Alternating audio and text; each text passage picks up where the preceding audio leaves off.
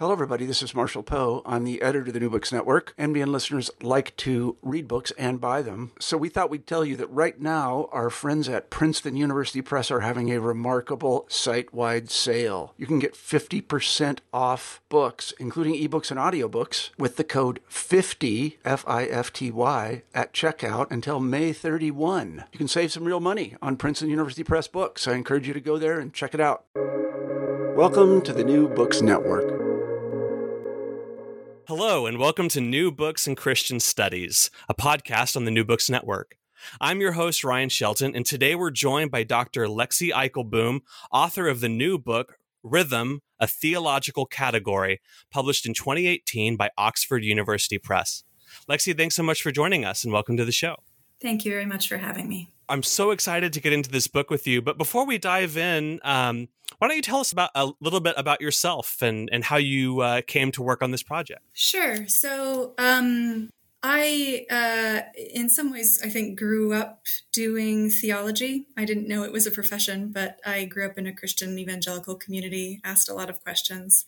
Had the feeling there was always more going on, but didn't sort of know how to get at it.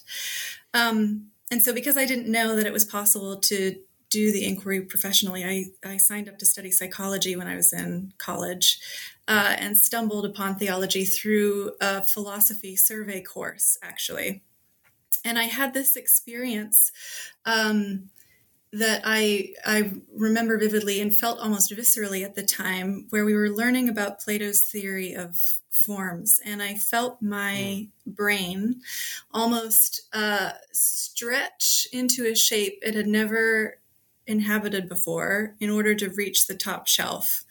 And uh, I was uh, so intrigued by this experience where thinking was not just about learning new information, but actually about changing the frame uh, for seeing the world. And I was interested in how it was possible that this was a thought, um, that there's this idea of a form somewhere out there, uh, the treeness of a tree, a thought that was so difficult for me to grasp, but that seemed natural and intuitive to somebody somewhere at some time. Hmm. Uh, and so I uh, continued on studying theology philosophically through graduate school. And this idea of different sorts of uh, epistemologies and different ways of framing reality, different planes of thinking, and the interface between those is something that has stayed with uh, my methods and my work um, as I've progressed through my study. And all of this is sort of in the service of trying to understand what it means to be human. Um, so this is sort of what all of my research has been about, and uh, mm. I, I, get at that question then through these different dis- interdisciplinary modes of inquiry. Um, and so, for example, now that I'm I'm here as a, a researcher at the Australian Catholic University in Melbourne, um, and alongside my own research, I'm co-leading a project um, that's investigating the parallels between ways of knowing that are made possible by religious ritual and by art practices, and um, it's a project that includes some experimental psychologists on it. So, in some ways, I'm circling back to the thing that I started yeah. studying in the beginning.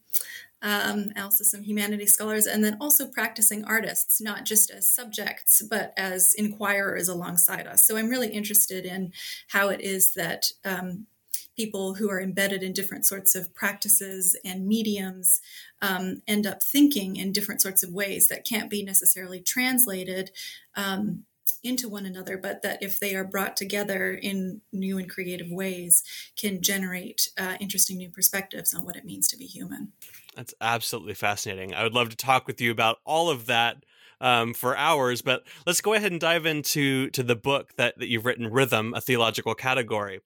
Um, I'm curious what led you to to write this book. I mean, specifically, I mean, we've we've heard about your project overall, but one of the things that you mentioned in the book is that your one of your goals seems to be uh, to be as broad as possible. So, as an as a way of offering something of an ecumenical dialogue, um, it, you, you've approached this subject from a variety of Christian traditions. So, I'm wondering if you could tell us a little bit about uh, about what led you to this project, about your method and an approach for this particular study. Yeah. So, most basically, um, the thing that led me to write the book is a sort of confluence of three factors.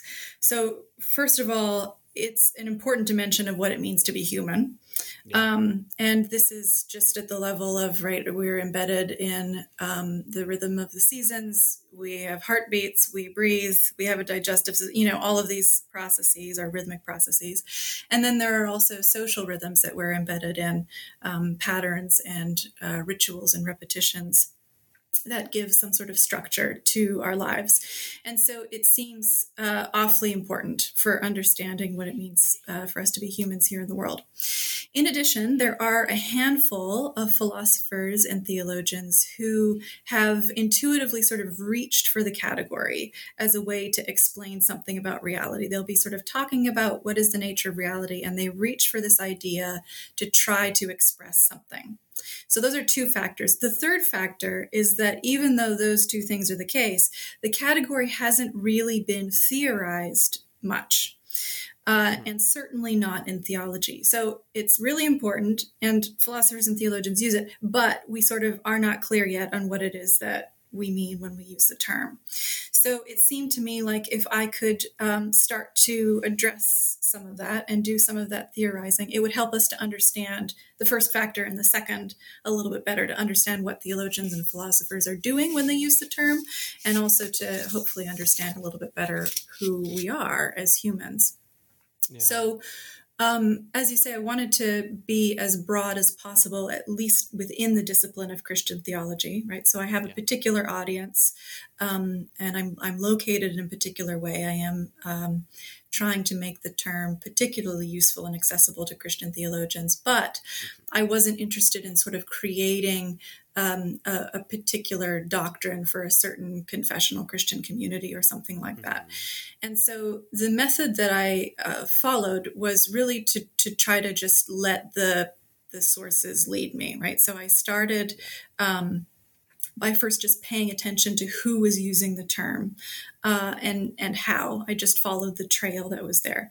So I identified a variety of philosophers and theologians who appealed to the category at some point in their work, and not all of them made it into the book in the end um, because uh, you know sometimes it it pops up just a couple of times in some people. But I, I sort of collected them into some representative samples where there were a few people who spoke about it enough that I could kind of create a conversation between these thinkers. And um, the fun thing about that is that you you get sort of um, unusual um, conversation then between thinkers who aren't often put together. So on the one hand, I have Erich Przywara in the book, who is this um, little known 20th century um, German Jesuit theologian, and then Giorgio Agamben, who is a, a contemporary, slightly anarchist um, philosopher. Uh, so that's sort of interesting. So uh, I had all these sources, and then what I needed was a framework for interpreting the various references, um, trying to find some way to figure out how I was going to make sense of the different ways that the category was being used. And so, since I wanted to figure out what it is that rhythm is telling us about what it means to be human in the world, it seemed to me that it was important that. Um, the appearances of the category uh, were analyzed through concepts and frameworks that were as close as possible to human experience. Um, that the framework that I was using resonated um, and was connected to how we actually feel and experience rhythm in the world. And so, uh, at the broad level, this involved uh, at least pointing to uh, a variety of areas where rhythm is important, everything from jazz improvisation to um, how does rhythm work in the context of interpersonal communication um, to sort of political situations, in particular, the ways in which the temporalities of um, uh, American slaves were homogenized, but then also how African American slaves used rhythm as a, a, form of resistance in certain cases. Mm-hmm. So I create this pretty broad constellation of ways in which the category shows up. But then within that, I sort of determined that in order to uh, create a framework for analysis, um, the thing that's going to be most useful to me is to um, zero in on the arts and specifically on poetry.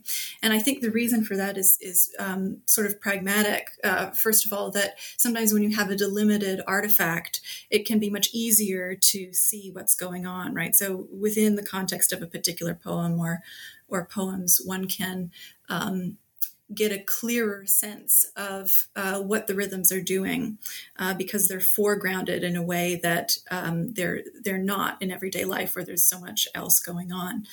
Um, and then also it's useful because um, there just is a large literature analyzing the um, the rhythms of poetry. Um, it's called prosody, and uh, that was helpful because what it meant was that I was able to think about uh, prosodists analyzing the rhythms of poetry as analogous in some way to how philosophers and theologians analyze the rhythms of reality more generally. And so it was a, a, a, framework for analysis that I could kind of watch how that conversation was working and then draw parallels to how the conversation might be working in theology and philosophy. So that was a way to illuminate um, those other uses. Um, and and what happened in the end was I found that uh, the the prosodists could be divided into sort of two groups. There are many different ways to analyze the rhythm of a poem, but broadly speaking, there's a, a what I call a synchronic approach and a diachronic approach, um, which we can you know get into if you want to. Mm-hmm. But the that uh, polarity ends up being sort of the backbone of the the methodology of the book. Wonderful. That's so interesting. Thanks, Lexi. I'm, I want to I want to get into now these these two approaches. So you, you talk about the synchronic and the diachronic approach to rhythm. Um, so so tell us. Uh, let, us start with synchronic. what, what is uh, a synchronic approach to rhythm? How does that inform theology? And maybe along the way, could you introduce us to the, the cast of characters who might fall into this um, side of the of the polarity? Sure. Yeah. Um, so I'm so glad that you said synchronic approach because there's first this thing I want to clarify, right? Is that sometimes people can have the idea that um, there are synchronic rhythms and there are diachronic rhythms, and so that's not that's not what's going on. I'm not trying to um, classify rhythms or put them into sort of two different buckets. What I'm mm-hmm. interested in is um, what are the different possible perspectives or ways of thinking about a rhythm. So this goes back to what I said about my interests at the beginning, right? What are the different epistemological perspectives that a person can take, and what sorts of realities does inhabiting a different perspective open up? So that's sort of where I'm going with this um, polarity between the synchronic and the diachronic. The synchronic uh, approach to rhythm is sort of what it sounds like if you think about synchronicity, right? It's about holding things together, it's about seeing something all at once. And so synchronic approach to rhythm is one that attempts to map out the rhythm of a poem, for example, in order to see how the whole thing hangs together. So you can see it all at once, and as such, you can kind of see the harmony um, of the of the artifact of the poem, for example. Um, you can see how it works together as a whole to be the unique thing that it is. So, uh, to give you an example of what this might look like, uh, the way it sometimes it appears in in the literature is almost like uh, you were looking at a musical score, but it's it's an analysis of a poem, and there are these different layers essentially that uh, are superimposed on one another. And so, uh, at the bottom, you might have an oscillation between strong and weak beats. And then the very top layer of the poem uh, is a kind of forward motion that's created by the semantic content of the poem, by which I mm-hmm. mean every time we speak, when we say a sentence, uh, the the sentence is always going somewhere. So we're in this sort of state of expectation, right, to find out where the sentence is going to go, what is it going to say, and that creates its own temporality, a kind of forward push. So uh, that's the kind of very top layer of the poem. And then you have these oscillating beats. And then in between, there are all of these intermediate groupings of um, different collections of beats um, of long and short, of expectation and regression, things like this. And it creates these sort of shapes. So hopefully you're getting a picture in your mind uh, a little bit as I'm speaking of these sort of layers on top of each other. And the idea is then that the rhythm is somehow um, defined by or constituted by these different layers interacting with each other in this particular kind of way. So, in theology, then, following this idea that uh, we can think about philosophers and theologians as being kind of like prosodists for mm-hmm. the rhythms of reality more generally, um, where we see rhythm approached synchronically, theologians are typically endeavoring to give some kind of an account of how reality as a whole is kind of hanging together harmoniously. So it's an, an endeavor to do the same kind of thing that a synchronic prosodist might be doing looking at a poem, trying to say something about the basic structure of the relationship between God and creation, and thinking about it in terms of these uh, layers that have a kind of um, resonance with one another, and that that is what holds all of reality together. So the interesting thing about this, uh, to me, is that the approach actually encompasses two um, different kind of metaphysical positions in theology yeah. that are often thought to be at odds with each other, and they are in many ways. But they both take a synchronic um, perspective on rhythm, or they they think about rhythm synchronically. It performs a synchronic function for them. Mm-hmm. So the first is a more traditional kind of metaphysic, and so um, talking about the cast of characters, uh, Augustine is a good example of this. Um, he, in his book De Musica, he describes this traditional metaphysical vision uh, in in ways that explicitly draw on rhythm as a way to express it. And so, in his vision, the cosmos is uh, essentially a matrix of rhythmic layers that allows us to um, order reality proportionately. And so uh, at the bottom, you have material reality, uh, and it has its rhythms. And then in the middle, there's the soul, and then spiritual realities. And then eventually one gets to the divine uh, numbers or rhythms. The two ideas are very closely associated for Augustine. Um, and those divine uh, numbers or, or rhythms um, uh, translate down through the different layers so that each layer uh, comports itself to the one above. And mm-hmm. uh, in doing so, there's then a resonance through the entirety of the system. The whole thing holds together harmoniously, and it's possible then to um, have influence in communication, sort of up and down the ladder. And so you, you can imagine, hopefully, again, in your mind, you're getting a picture of how this looks pretty similar to um, the different layers of rhythm when one is thinking about a poem synchronically, that where the rhythm is located is in the the intersection of these um, layers or the interaction of the layers with one another. Um, the traditional metaphysics is one, but the other one is process theology, surprisingly, which is often mm-hmm. the opposite, right, of traditional um, metaphysics. And so, a good example here is Catherine Keller's book, The Face of the Deep, where she also tries to give a kind of um, uh, metaphysic albeit not in the traditional sense, using the idea of rhythm, but she associates it not with order, but with chaos.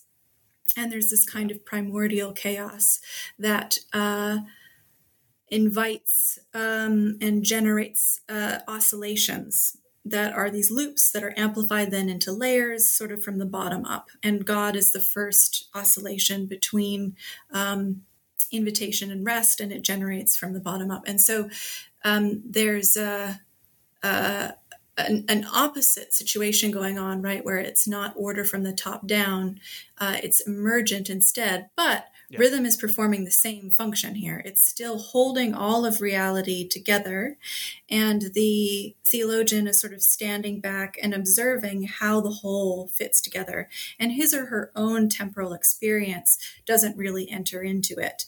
Um, uh, he or she is just sort of acting as an observer. So I'm not making a claim here about which picture of reality is better or worse or that they're right. the same i'm just pointing out that the the approach to rhythm um, is similar uh, between the two of them excellent Lexi, one of the things that I appreciated, I, I think it's kind of in relation to this synchronic approach. You, you, you talk a little bit about the the etymology or some of the origin of even the, the concept of rhythm um, as a way to help understand that rhythm um, has had a, some from its earliest usage it's it's kind of been used in some ways that might seem counterintuitive uh, to the person who's approaching the idea of rhythm for the first time. Can you talk a little bit about that and about how there's this this pre-Socratic and then Platonic like idea of rhythm and how that might even just with the with the with the word help to expand um, its some of its different usages um, as it's occurring throughout your study. Sure. Yeah. Thank you. Um, so yeah, etymologically, the term is um, complex, and um, so uh, I, am throwing in now a sort of a different axis, right? Or this is a slightly different conversation. Um, mm-hmm. So you know, the thing I'm interested in is how how is rhythm approached? How is it thought right. about? But then there are these other philosophers who um, are interested in what has the term meant historically. Right. And uh, so the typical way that we often think about it is as um, an oscillation between strong and weak beats, right? Something sort of akin to meter. It's mm-hmm. associated with order. Um, but uh, some uh, uh, uh etymologists in the 1960s, Emile Benveniste, uh, and then um, Henri Meschonnic later on point out that actually much earlier, the idea of rhythm uh, for the pre Socratics, especially, meant something more like a changing shape. And so they're mm-hmm. advocating that we ought to go back to this uh, original meaning for a, a, variety of reasons. And so there are all sorts of um, conversations about what happens when you change the meaning of rhythm. If you think about it as an ordered oscillation, or if you think about it as this kind of fluid changing shape, in what respect is that still a rhythm?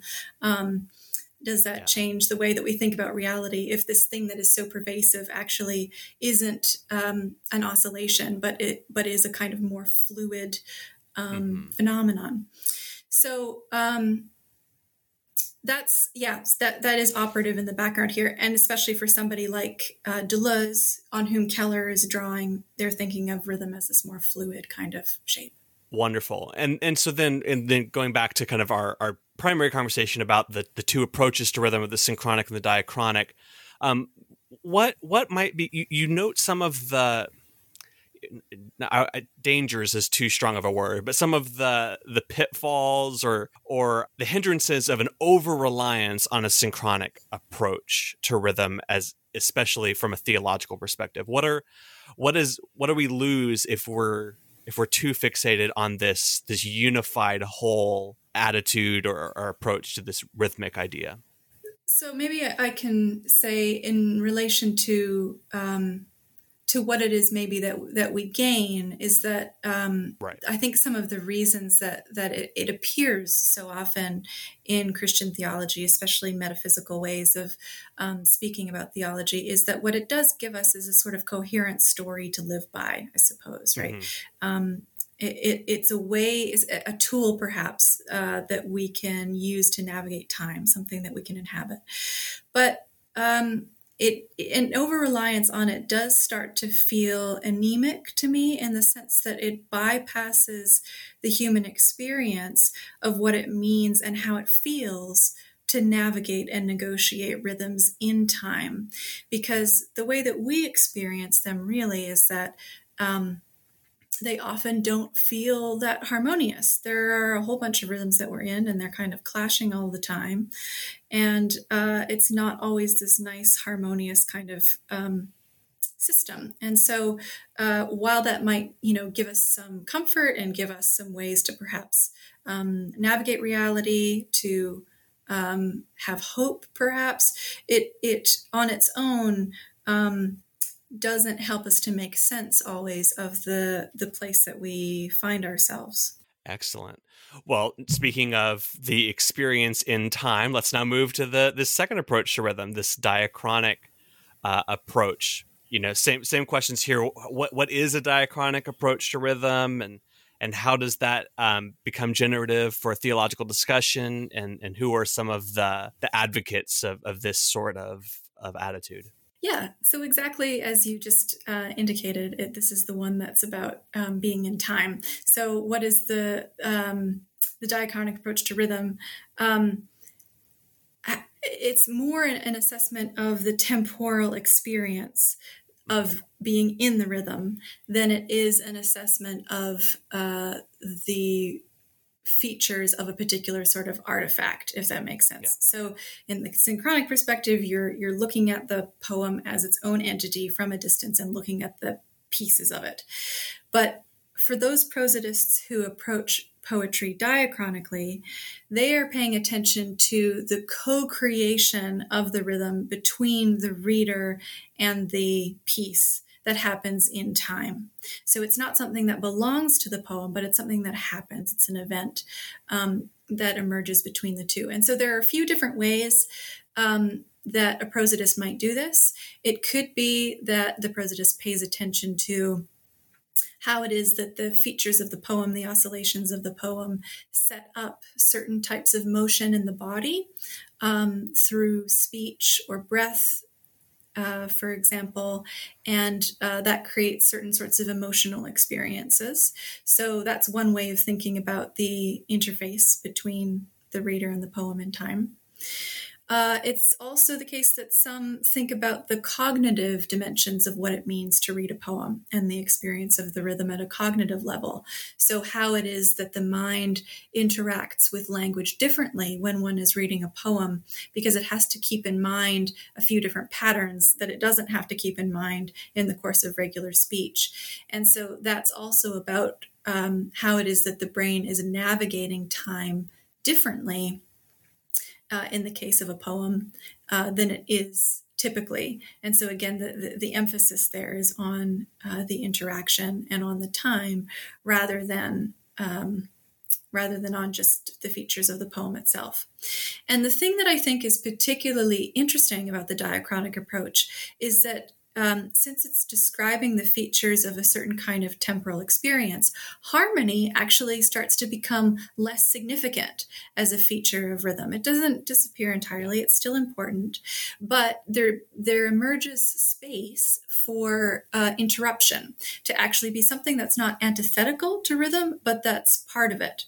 So, for example, there's a certain device. Um, in poetry called the caesura, which is a um, stop in the middle of the line of the poem. So it's often unexpected. You're kind of reading along, right, in a particular rhythm that's perhaps been set up at the beginning of the poem, and you have sort of expectations that it will continue. And then you suddenly encounter this stop in the middle of a line that brings you up short. And uh, that experience is interruptive, but it's an interruption that's not an interruption to the rhythm.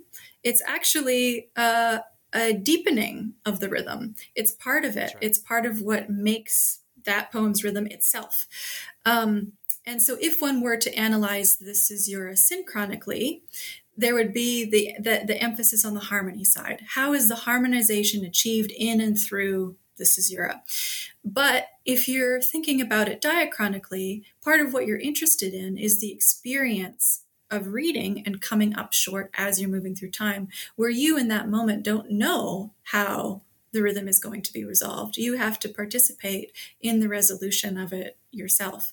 And so um, the interruption is a real interruption, even though it's not antithetical to the to the poem. So um, thinking then of of how it is that this um, translates right the analogy then back into philosophy and theology. Where i saw examples of something similar going on here were in a few contemporary philosophers most notably giorgio agamben whom i mentioned earlier. Um, and he's very interesting because rather than uh, attempt to describe the rhythm of reality in general, as the others do that we've discussed so far.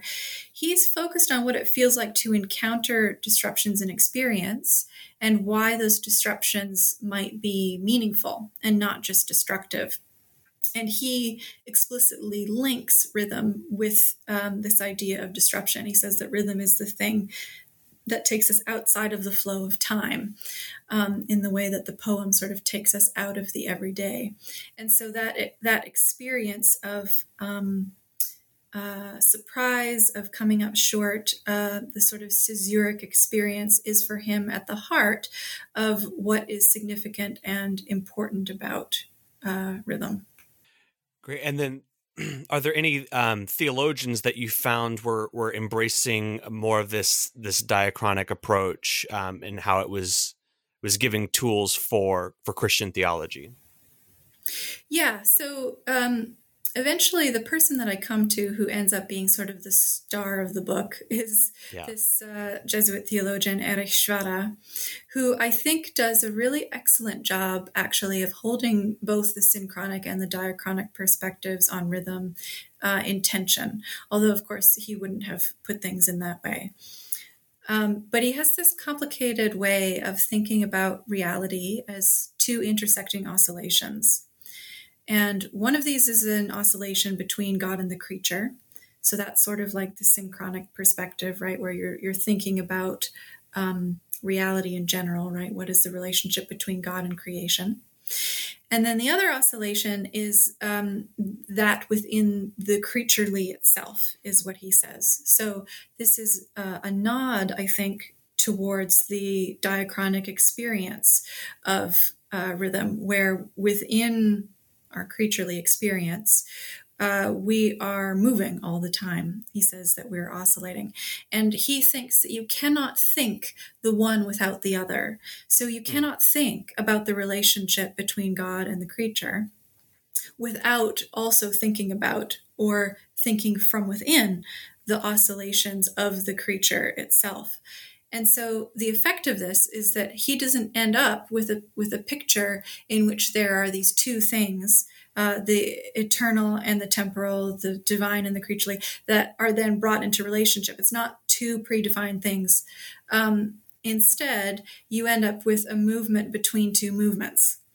Uh, yeah. So everything is sort of always in motion, and um, it's only through the movements that the creature encounters God rather than us trying to directly apprehend this relationship between God and the creature. You, you know, Lexi, one of the things that I appreciate is so you've set up these two poles of, of a synchronic approach and diachronic approach. And, and there's always a temptation when you uh, set up two extremes to to try to provide the, the Goldilocks principle, the the happy middle, the the the nice middle, you know, path forward to to kind of bring those two in harmony. But but you make the point that to do that would would be to actually to fall back into just another kind of synchronic approach. So I, I love to move with with that thought that you offer into and you started to touch on this with this idea of oscillation but but how does how do how does a rhythmic oscillation between a synchronic and a diachronic approach you talk about the way that it can start to become really fruitful as a, as a way forward in, in christian theology and in ecumenical dialogue so i'm wondering if if you could just share a little bit about some of the the take home benefits of some of these thoughts. Yeah. Um, so I think first of all, uh, the uh, thinking about what I sort of set out to do at the beginning of this was one of the things was um, you know trying to understand something about what it means to be human, and this was part of why the diachronic approach um, was particularly important to me that it be given some attention um, because I think the uh, assumed human capacity to give an account of, of reality as a whole gives the human a kind of transcendent perspective um, that isn't really appropriate to what it means to be a human.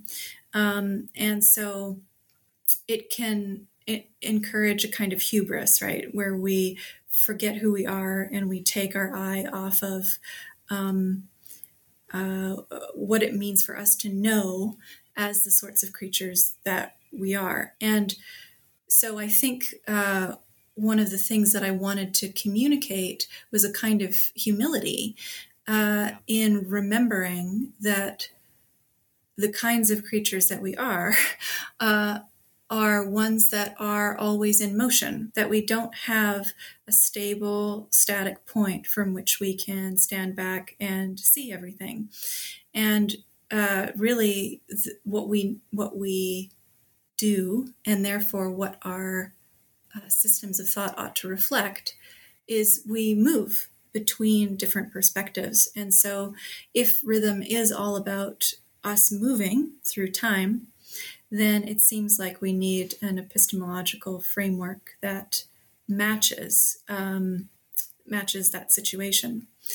And I think, um, in addition to reminding us of who we are in that way, uh, and hopefully encouraging humility in the process.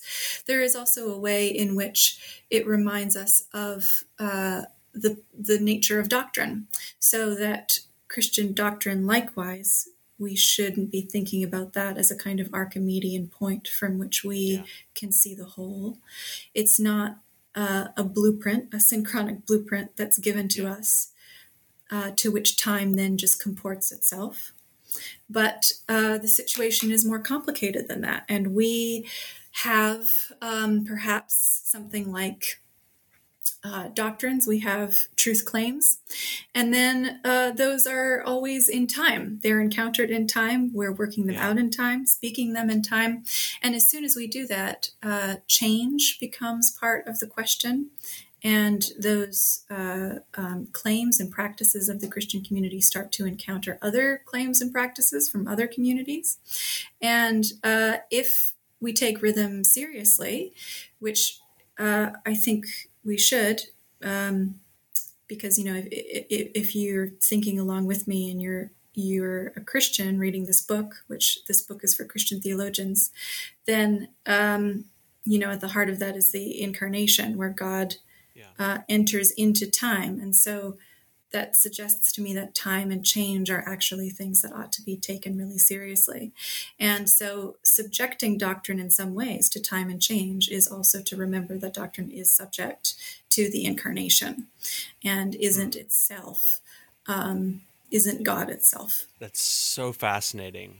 Well, Lexi, I'm so I'm so glad that you've come to talk about your book Rhythm. You've been so generous with your time um, I I'm right there with you. I thought one of the biggest benefits for me in reading the book was it just gave such a um, a robust and, and, interesting approach to to to paradox in Christian theology, and, and it just starts to give a really uh, fruitful analogy and, and and and approach for talking about theology and doctrine. So so thank you so much. But before we we say goodbye, I'm I'm curious if you'd like to share with us a little bit about what you're working on now. I'd love to. Thank you. Uh, so I'm now working on a book on form. Uh, hmm. I, in some ways, am continuing to investigate uh, some of the same sorts of questions that interested me in this book on rhythm, but I'm I'm interested in this new category of form, and in part it came from investigating rhythm because one of the things that became clear to me was that um, something that's going on in all these philosophers and theologians is that they are thinking the category of rhythm actually through other forms.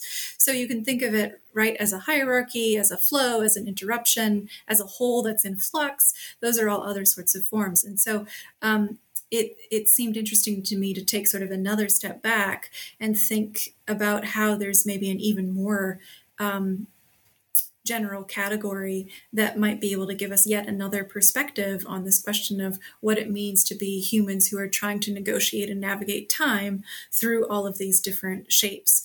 And the idea of form is so rich because it has such a long history in Christian metaphysical thought, on the one hand, as this kind of unchangeable essence of things. But on the other hand, it has this. Um, you know, slightly more kind of maverick meaning um, associated with shape uh, in the arts. And, uh, you know, that's often not very stable and changeless and essence like at all. So uh, I'm, I'm investigating at the moment what happens when we bring those two different discourses together around this category. Hmm. Uh, what sorts of things does that illuminate? Well, that sounds wonderful. Hopefully, when it comes to press, we can have you back on the show and talk more about it. Sounds wonderful. Well, we've been talking to Lexi Eikelboom, author of the new book Rhythm, a Theological Category, available now from Oxford University Press. Thanks so much for joining us, Lexi. Thank you for having me. And thanks for listening to New Books in Christian Studies. If you enjoyed this podcast, I think the best thing that we could ask you to do is share it with a friend. If, if you know someone who would be interested in the conversation that we've had here today, spread the word of course, go on to Spotify, Apple Podcasts, or wherever you like to listen to to great interviews. Like and subscribe. Um, it means a lot to us. That's it for now. Hope you have a great day.